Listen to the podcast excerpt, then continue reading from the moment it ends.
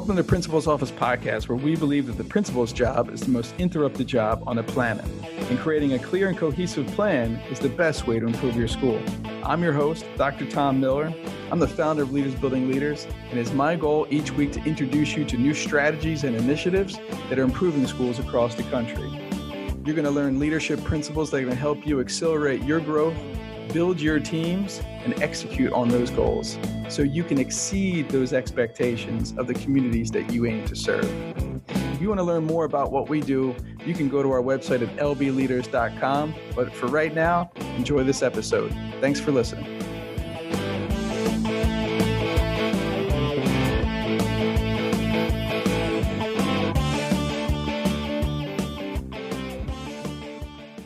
Hey there, podcast listeners. This is a very, very special episode here where I interview Budd Dingwall. Bud has been a mentor of mine. He's a two-time National Blue Ribbon school principal. I've known Bud for over 20 years, and he's going to talk about three of his principles for principals.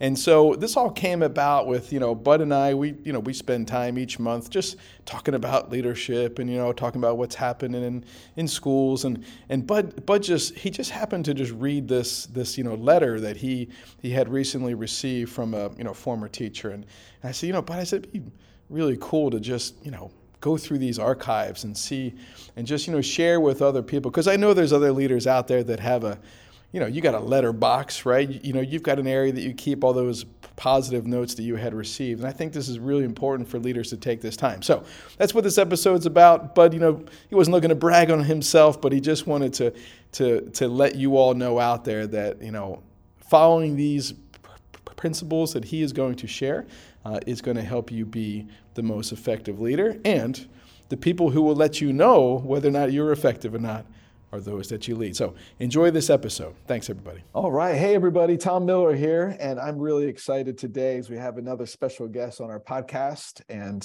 he's a former supervisor of mine.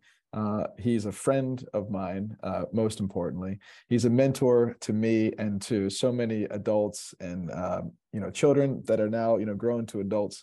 And his name's Budd Dingwall. And Budd is a two-time National Blue Ribbon school principal, right? And we'll talk more about that. Like, how did you do that? But I wanted to share just really like how I know Bud. And, I met Bud when I was a teacher in Wilmington, North Carolina. And I think, Bud, this was probably about maybe 2004 or 5.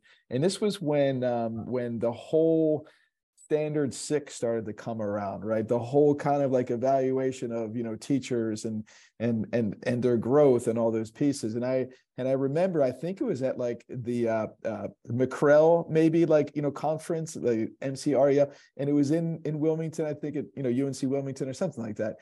And yeah. They were up there, and I think it was Marzano.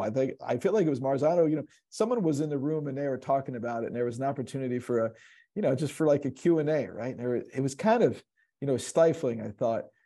And you stand up and you ask a question to the point of something like, when are we going to start caring about teachers?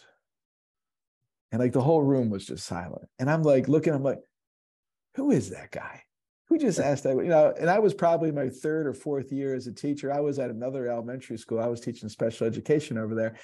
And maybe within the next year, I think we met, personally, and then I came over to your school and taught. You had a teacher who had a little bit of a like extended leave, and I came and I taught, and I've just always heard about this this legendary Budd Dingwall, right? Yeah. But I never had a chance to really talk to you, and I felt it was so amazing to be in your school.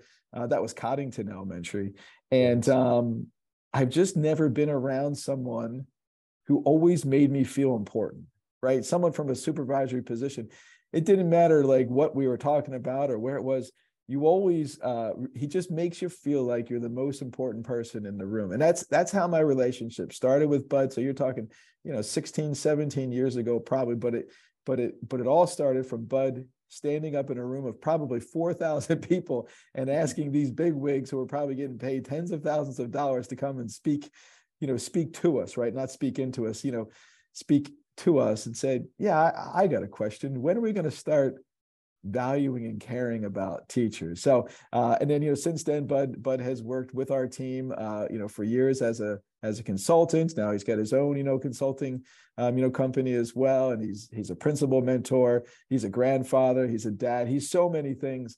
And he's my son's favorite uncle. So he always said, when are we going to see Uncle Dingwall again? So Bud, thanks so much for being, a guest with us. And thanks for being part of my life and in the lives of, so many. So can you tell us a little bit about, your history of how you got into education? Like, how did you get to this point here? Well, thank you so much, Tom, first for inviting me to be part of your show. And I just have enjoyed your friendship and all the wonderful things you're doing for schools.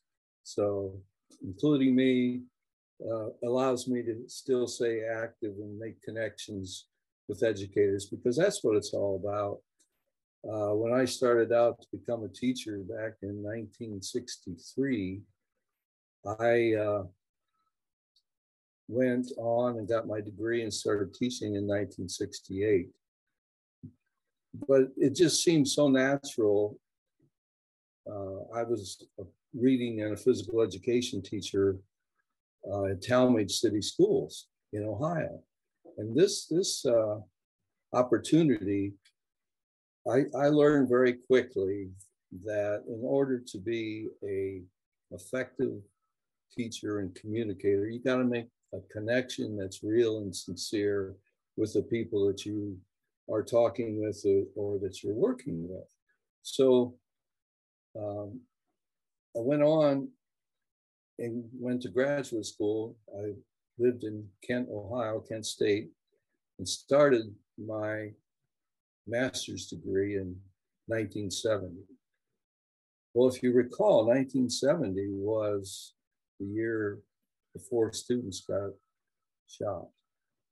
And I was in graduate school there and went through that terrible tragedy as a resident of Kent, as a graduate student, and learning more about the compassion that is needed when you're working with people, and when you're in a public or a charter school or a private school, you have to be out there as a person who cares about children, that connects with parents by being available. The big thing that so many things happen to schools when the principal's not present or is unreliable, says they're going to do something and doesn't do it, makes criticism to people that are unwarranted and maybe embarrassing. If it's okay, Tom, I'd like to share some of my 10 principles for principals. Absolutely, I want you to do that. And I want to make sure everybody heard, Bud was at Kent State, when if you know the song "For Dead in Ohio," I mean, that's, written by Neil Young and Crosby, Stills, and Nash, which actually we lost, David Crosby, passed away Saturday night. Yeah.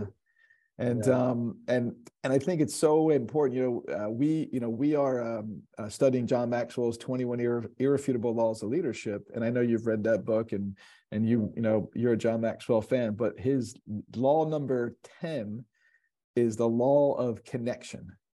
And that is, prior to reaching for the hand, you have to reach for the heart. Mm-hmm. And just kind of hearing you, describe just, starting out as a teacher and kind of knowing and understanding that that's just always been your thing, right? So when, it's not natural for everybody, but it was natural for you. And I do think that this is a place where leaders need to be very conscious that, people won't go along with you unless they get along, right? And so, but, we're like always, oh, well, I'm too busy, or you can never be too busy to try to connect with somebody. Right? Well, when you're a principal, especially, you can get so bogged down so quick and become invisible in the school. I made it an absolute priority that for the first hour or 2 hours of the day and the last hour or 2 hours of the day, I was out in the building, greeting, opening car doors, talking to parents, letting them know that your child is safe, your child is safe. And I've got a note that I received after the Sandy Hook tragedy that I can share that gives you an idea how important it is to be seen and known about. Dear Mr. Dingwall, I just wanted to thank you for all that you do to make a safe, nurturing environment at Coddington where our children can grow and learn. You are such a key part of the exemplary staff of our school, the staff that makes our kids' needs a priority over their own. And all the ordinary days in the school year, I recognize that the work you do is very important and value your contributions to my children's formative years.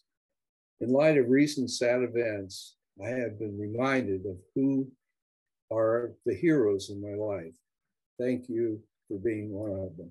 Oh man, was that from a student or a parent? It was from a parent. That was from a parent who had children in Coddington. That's that beautiful. Sandy Hook. Yeah. Well, go ahead. Yeah, you said you wanted to share. You know, one of the reasons that we're having Budd on is he wants to talk about is his 10 principles for principals, right? The PLE and the PALS, and this is something that I know Budd carries around in his. So if you ever run into Budd, ask him because he has it. It's in his pocket. He's got these principles written down on a card here, and he'll be able to share one. But yeah, go ahead. Why don't you why don't you start talking about these, and Budd, if you can, while you share them, can you kind of maybe talk about either a story or a moment where this came into play, so we can get some more context around it. Go ahead. Well. Number 9, build relationships by listening, and think of your school as a sanctuary for all.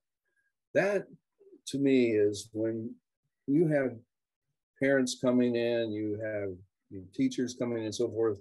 Some of them are coping with illness. Some of them are coping with divorce. Everybody's in a family situation, has challenges going on all the time.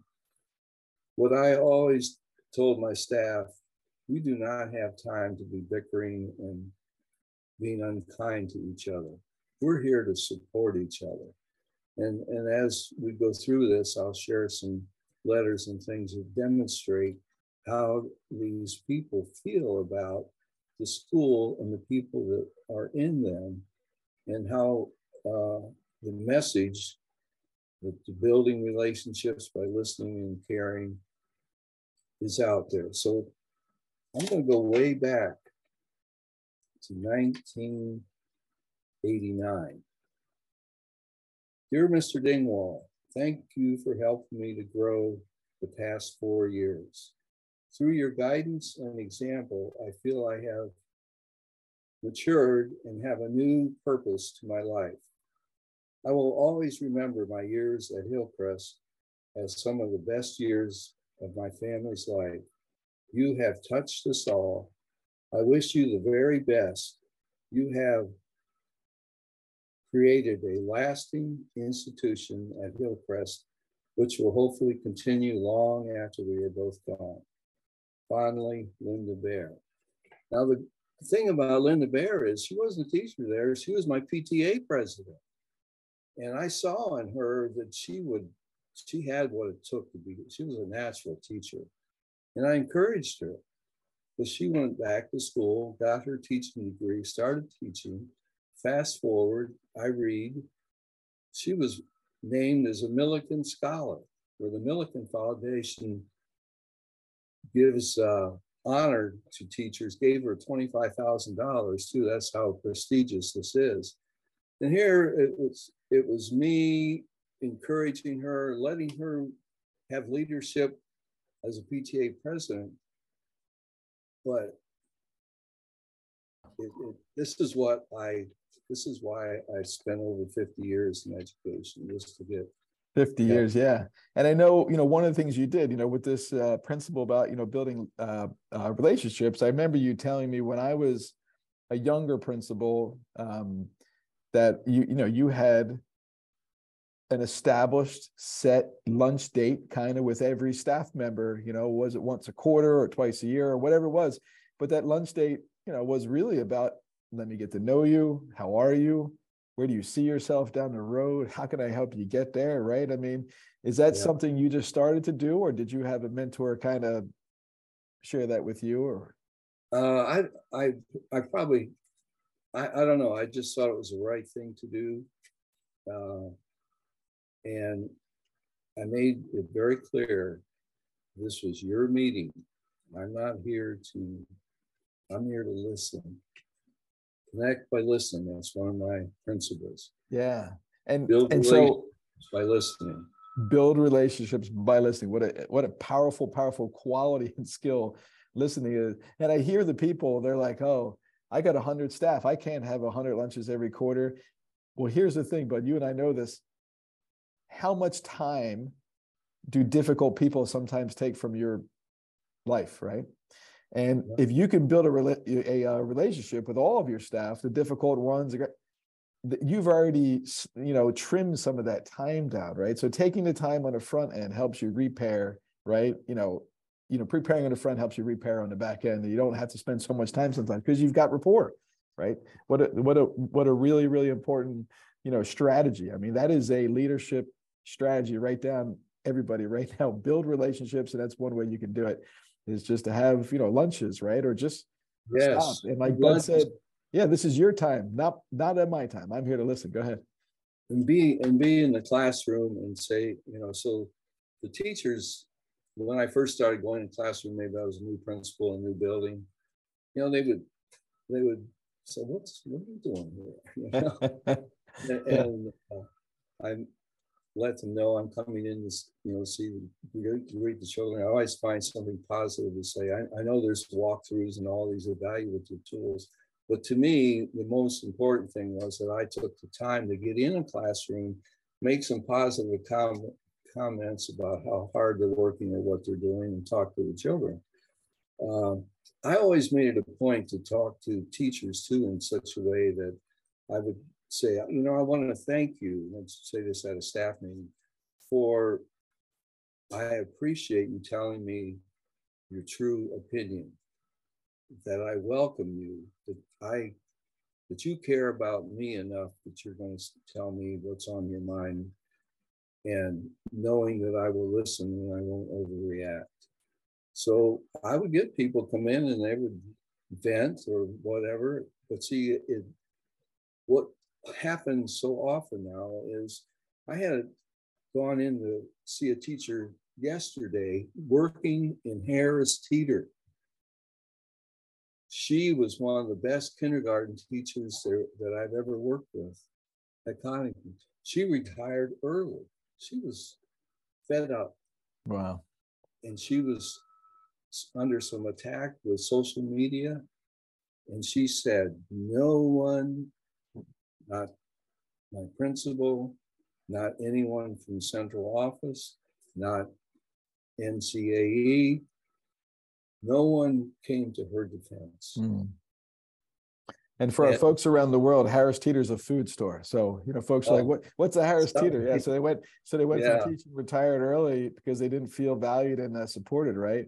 I mean, exactly. People don't quit organizations, people quit people, Bud, right? I mean, that's really what it comes down to. And just seeing, you know, I saw her yesterday for the first time, and, you know, just she was just she is such a wonderful person, and but she had to protect herself and leave. Something that she was a true gifted teacher. Mm. So that. Yep. What's another principle? I think you started to talk about one is listening. One of the principles too. Yes, it is build relationships by listening. Build relationships by listening. All right. I love it. What's the next one? And become a servant leader. Ah, what does that mean? That as you're there not to control and boss other people or manage things. You're there to find out what teachers and staff need and help them to get it for the most part. You know, I tried to, I said to my staff, I'm a yes man. You come to me and talk to me, and if I can figure this out, we'll get this for you. And an example of that is when smart boards or whiteboards first came out. It's been a long time ago already. Well, our school, we had none, and no one was stepping up to give us the money at that time. My PTA and my teachers, we decided we wanted those smart boards, and they raised enough to get a smart board for everybody. I can't remember exactly, $25,000 to $50,000. It was phenomenal. But that idea that if you believe in something and you need something, I'm going to figure out a way to help you get it. And we did that. Yeah, I think, you know, a lot of people, you know, they get the servant, you know, leader part. They're like, you know, well, I'm not anybody's, you know, servant, right? Or I'm, you know, and I just, you know, I think about the many roles you and I had, you know, together, right? You and I have walked into some really difficult situations as a team. Yes.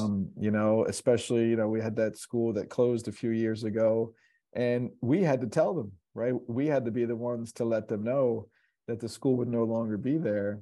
And, you know, I chose you, Bud, to, you know, partner with me on that project, because there was no one else in the world that I could think about who could go into that school, build rapport really quickly with people, and make them feel comfortable, right? And even after we had to let them know that they no longer had a job, right, they wouldn't stop coming to work, right? They just kept serving and serving, and we're like, no, we're trying to serve you. Like, let's get your resume together. Let's help you find. And I was like, but that's the connection, I think, that you instantly just have with people. And I think that's that. And, you know, again, it doesn't come naturally to everybody, but you can learn how to do it. And I think one of the best ways in learning how to lead better is by watching really effective leaders, you know. And that's what I always learn, you know, by you. You're always leaning in, and I just love that. And you're always seeing, how can I help? You know, how could I help you with, you know, whatever you're, you know, trying to achieve. It's really about getting off your own agenda. Well, thank you, Tom. I really appreciate it. It's very humbling. Mm-hmm. Two of the two words that I like to live by is respect and kindness. And in the schools where I was principal, I always had a sign up, what greater wisdom than kindness? And that has a big part of having a school that's successful and caring, and people look forward to coming there and being a part of it. So, yeah. Now, what I would love, you know, I had shared this a little bit earlier, and I want to make sure we don't miss this, you know. So, Bud, you were National Blue Ribbon Principal, right? So can you talk about what that means, right? How do you achieve that? And it was at two different schools in two different states, mind you, everybody. They were both in Ohio. Oh, they were both in Ohio. Okay. Yeah. Well, the Blue Ribbon School program, when it first came out from the U.S. Department of Education, required you to do an extremely long self-assessment in an application for consideration. Then it was sent to Washington, D.C., where it was reviewed. If it was satisfactory, then they would take two educators and make 2 days of an evaluation of the school to see what they wrote about their school was really true. And if they met that criteria, then they became recognized as a National Blue Ribbon School, which was one of the reasons I did it is, again, it builds teachers you know, so often are not appreciated. And when you lift a school with that kind of an award, and you do the work, because the team came together. We were working in pairs and teams at night, weekends, to get this application done and right, where we really were clear about how to do that. So that's how that process worked. And after that, then you get invited to Washington, D.C. and the White House to be recognized. And the last time I got that award, it was President Clinton was still the president. And we had a beautiful October day where we were in the White House Rose Garden with the Marine Band playing, and the Secretary of Education was our speaker. And we thought we wouldn't get to see anybody else because there was somebody important from out of town. We didn't believe that President Clinton would, you know, even be able to be there, or even the vice president. Well, it turned out President Clinton showed up, came and shook hands, talked with us for the longest time. So that was a real highlight of recognition that carried over, because I brought my PTA president, brought one of my key teachers to the award ceremony. Those are some real highlights that made a difference. And the second school was, the first school was Hillcrest School. And the second school was Pepper Pike School, which is a school that I reopened. And then 5 years later, we became the National Blue Ribbon School. Yeah. So. And I think when you go through exercises like that, and this is why I wanted you to share it, you know, yes. Even if you don't get the blue ribbon, right? Even if you don't, the deep internal review is so important, right? You get to see your people shine. You get to really, pour into people and equip them and talk about what an effective school looks like and should exactly. be doing. I mean, yeah. There's so many really critical learning moments when you're, because it's all about reflection, right? You know, when you're going through that process, and a leader's job. It sure is, you know, it's the reflection, it's the research, it's the writing, it's the rewriting. Yeah. Those applications were a real educational high level of sophistication that had to meet in order to be considered. Yeah. So, and a leader's job, right? Two things, Bud, is to, one, always determine the current reality. Where are we? And number right. two, communicate where we're going.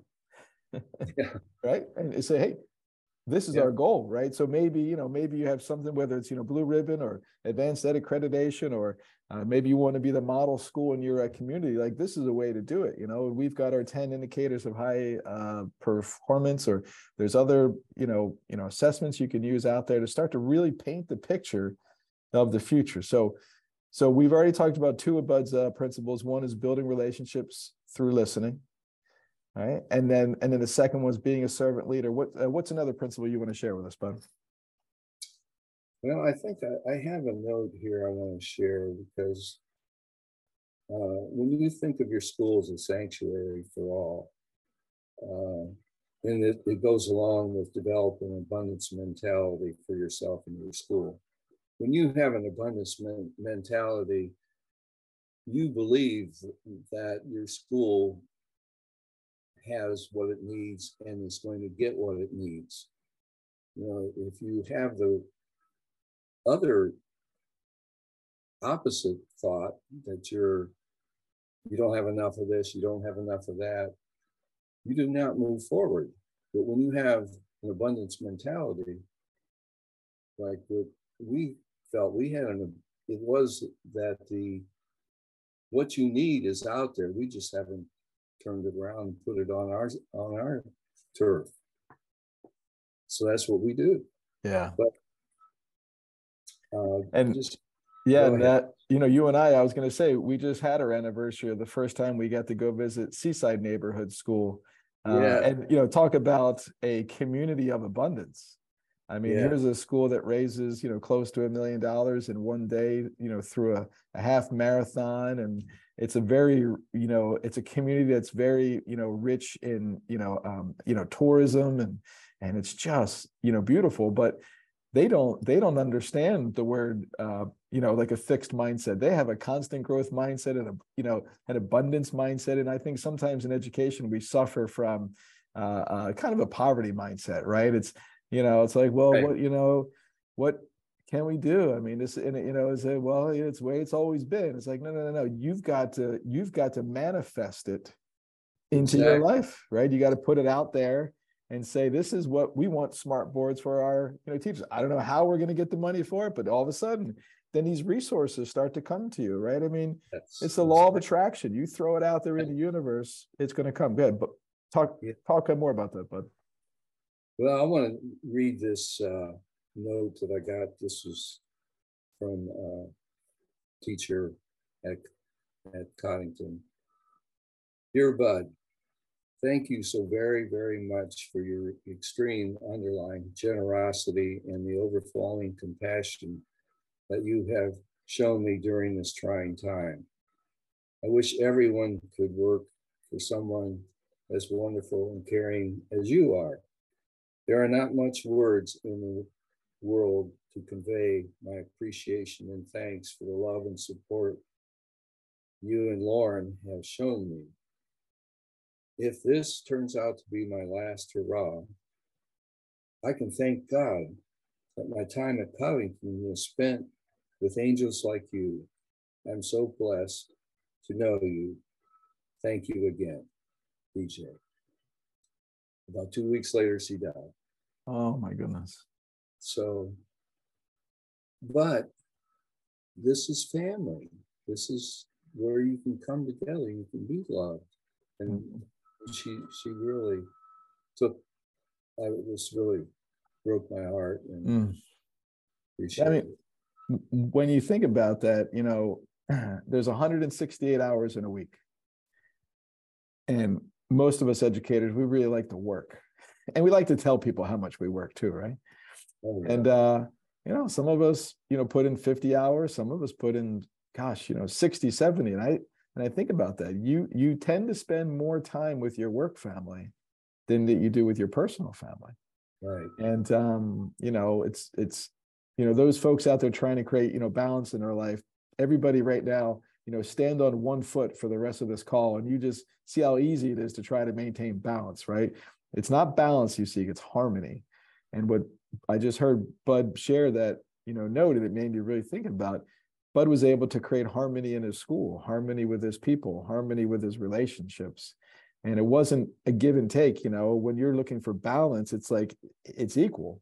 But to be a, you know, an effective servant leader, it's never about equal. It's always about how much can I give, right? Exactly. And how much can I create through the talents of other people? Yeah. Well, this things that happen too is, as a servant leader, I would try to show the way. For example, I adopted Stephen Covey's 7 Habits of Highly Effective People as the character education theme for Coddington. And I invited our staff to do a book study, and I had other staff development. But those who took part in the book study, I then took them out to dinner and we discussed it. But it just lifted the whole atmosphere of the school. And you hear kids out on the playground, now let's think about this and make it a win-win situation. Or let's be proactive. And so the language and the school of being a servant leader begins to spread when you put that kind of framework into the environment. Yeah. So absolutely. I know John Maxwell is very strong with Stephen Covey and you know, so Yeah, it works. It really works. Yeah, it does. And you know, whether you're Maxwell's 21 laws or Covey's, you know, 7 habits, right? They're frameworks. Yes. And everybody has a framework of success. And it's really important that you identify your framework. You know, you can follow someone's framework. That's perfectly fine. I was just actually listening to a podcast about Napoleon Hill, and he has this 16-step, you know, ladder to success. He wrote it in 1912, and they were talking about it. It's like, it's still relevant today. And everybody has a framework, right? So, Bud, it's, you know, so it sounds like, you know, a big part of your framework is, you know, people, building relationships with people, learning how I could help other people, right? And so, you know, what are some of the other really important, you know, steps in your leadership, right? As you were, you know, putting in your 50 years and your time, like, you know, what's either a habit that you pull from Stephen Covey or something that you know created in your own with these principles? Well, I really, when you start thinking, well, what's this going to look like when we're finished? When you start with the end in mind, and then you work backward, that is so powerful. If you learn that one habit and you do that, when you're having a discussion, and I know with educators, you can get into a meeting and you will talk about the problem, talk about this, talk about that, but you don't get to the point where, what are we going to do about it? Right. Yeah. So when you start with the end in mind. Yeah. What's our aim? Yeah. What are we trying to actually achieve here? We're going to have a plan that's going to be outlined, the steps we're going to be taking and the resources we need and the people that are going to do it, to make this change that we need to make. Yeah. So then we go back to the first step, and or if you aren't careful about structuring the meeting around exercising your what you know around your priorities and plan like that, then you're going to spin your wheels. Yeah. Because people will have complaint. You've been there, right? That's right. But you know, we only got a couple minutes left here, and I want to make sure that we tell people how to get these principles, you know, from you, right? So let's make sure that we share that here in a second. But you know, I remember it was in 2014 is when I just started my business. And we were reading John Maxwell's book, and you stayed on. You know, we were running a mastermind, and you weren't, you know, part of our team. You were just, you know, participating because you just wanted to learn and, you know, be part of the community. And I remember something you said to me, and I want to make sure everybody catches this. You know, you asked me something, and I said, "Oh, we got all this, we got this and that." It says, "You know, you sound really busy." I said, "Yeah," and you said, "You know, your to-do list will never, ever, ever be blank," right? Your email box will never be empty, you know, but at any point you could be off this earth, right? And you can't get back that time with, you know, family and, you know, friends. And that really hit me, you know, and I think I've probably told hundreds of leaders face to face, and, you know, now, you know, thousands who, you know, listen. It's such an important lesson that, you know, and I know you've had a couple of health scares over the last, you know, couple of years, and you're one of the healthiest human beings I know. But you have always stressed that to me, that are you taking care of yourself? You know, are you making sure you're turning off the computer, right? Are you engaging with your family? Are you being present, right? Just so these, you know, principles that you're sharing are not just principles for actual principles, they're actual principles for life. Yes. Right. And so thank you for taking that time. You know, it was a phone call, but I could almost hear you put your hand, you know, feel you put your hand on my shoulder when you said that, because you could sense the anxiety in me. So, you know, okay, like, you're never going to get everything done on your to-do list. Don't try. Like, stop worrying about it. Yeah, and there's another way of thinking about it. To another principle is, You know, it's easy to say no to something when you have a bigger yes burning inside. Mm. So when you're getting asked to do this and do that by this group or that person, you can say, and if you say yes too much, then you've got way too many things. Yeah. So when you say no, thank you, because you know you're going home to your family. You're not going to That's right. Yeah, it makes me think. My mentor, Paul Martinelli, he's always saying, you know, to me, he said, if you're overwhelmed, that means you're underpurposed. You know, you don't have clarity in what you're supposed to be doing every day. So Bud, so I want to make sure, you know, folks can get the other seven principles. So what's the easiest way? Can they email you? Can they go to a web page? What do people need to do to get a copy of it? An email would be okay. What and do they use? You know, go ahead and tell them what your email is. Okay, it is budd.dingwall dingwall @gmail.com. Perfect.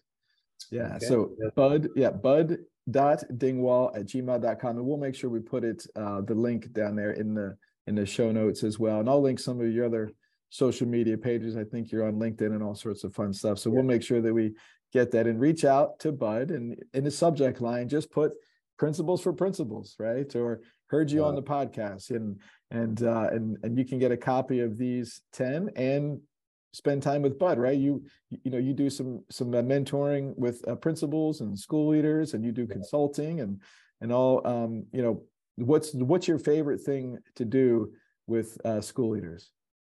Mentor. Yeah. Yeah. I mean, I walk in the halls, right? Yeah. Walk in the halls. And yep. I think one of my gifts is to be an encourager, to listen and to encourage people to move forward and to not let things take them down. Yeah. And I'll tell you, everybody, there's nothing like getting just a random call or text from Budd Dingwall or a video. He's pretty sharp with his phone. If you watch him, he's always going to send a text message through like the voice to text, and sometimes he's you know he's got a video. And my son, I've already said, Matthew's going to be 10, and he loves sending Bud videos. He loves that. He is a special young man. Well, thanks so much, Bud, for giving us these three of the 10. So I can't wait, to hear, the other ones. I've spent a lot of time with you. And I think what's most important is that when you adopt something like, Bud's principles for principles or Maxwell's 21 laws, or, whatever that framework is, right? You have to live it, right? Yes. It's not just about reading it. Yeah.